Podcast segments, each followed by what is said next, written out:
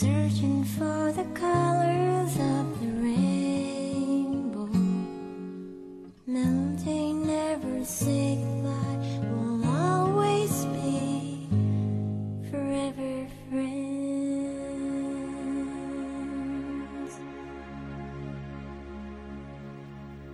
你好，这里是颜四，我是主播西西。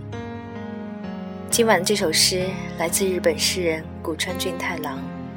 名字叫做《二十亿光年的孤独》，由田园所翻译。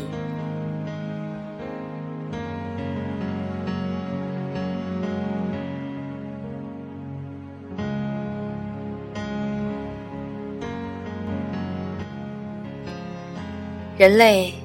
在小小的地球上，睡眠、起床，然后劳动。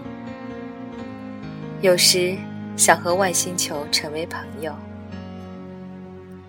宇宙人在小小的外星球上做些什么？我不知道。但有时也想和地球成为好朋友。那是知信无疑的事情。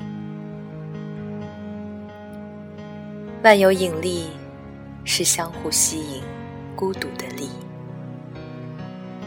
宇宙正在倾斜，所以大家彼此寻求相识。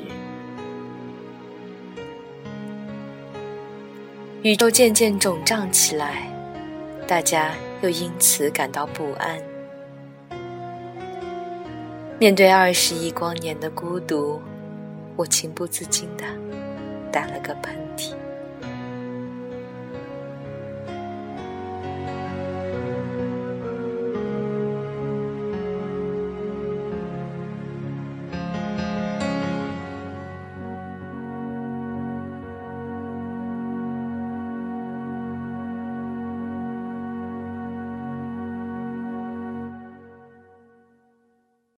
本期节目播放完毕。支持本电台，请在荔枝 FM 订阅收听。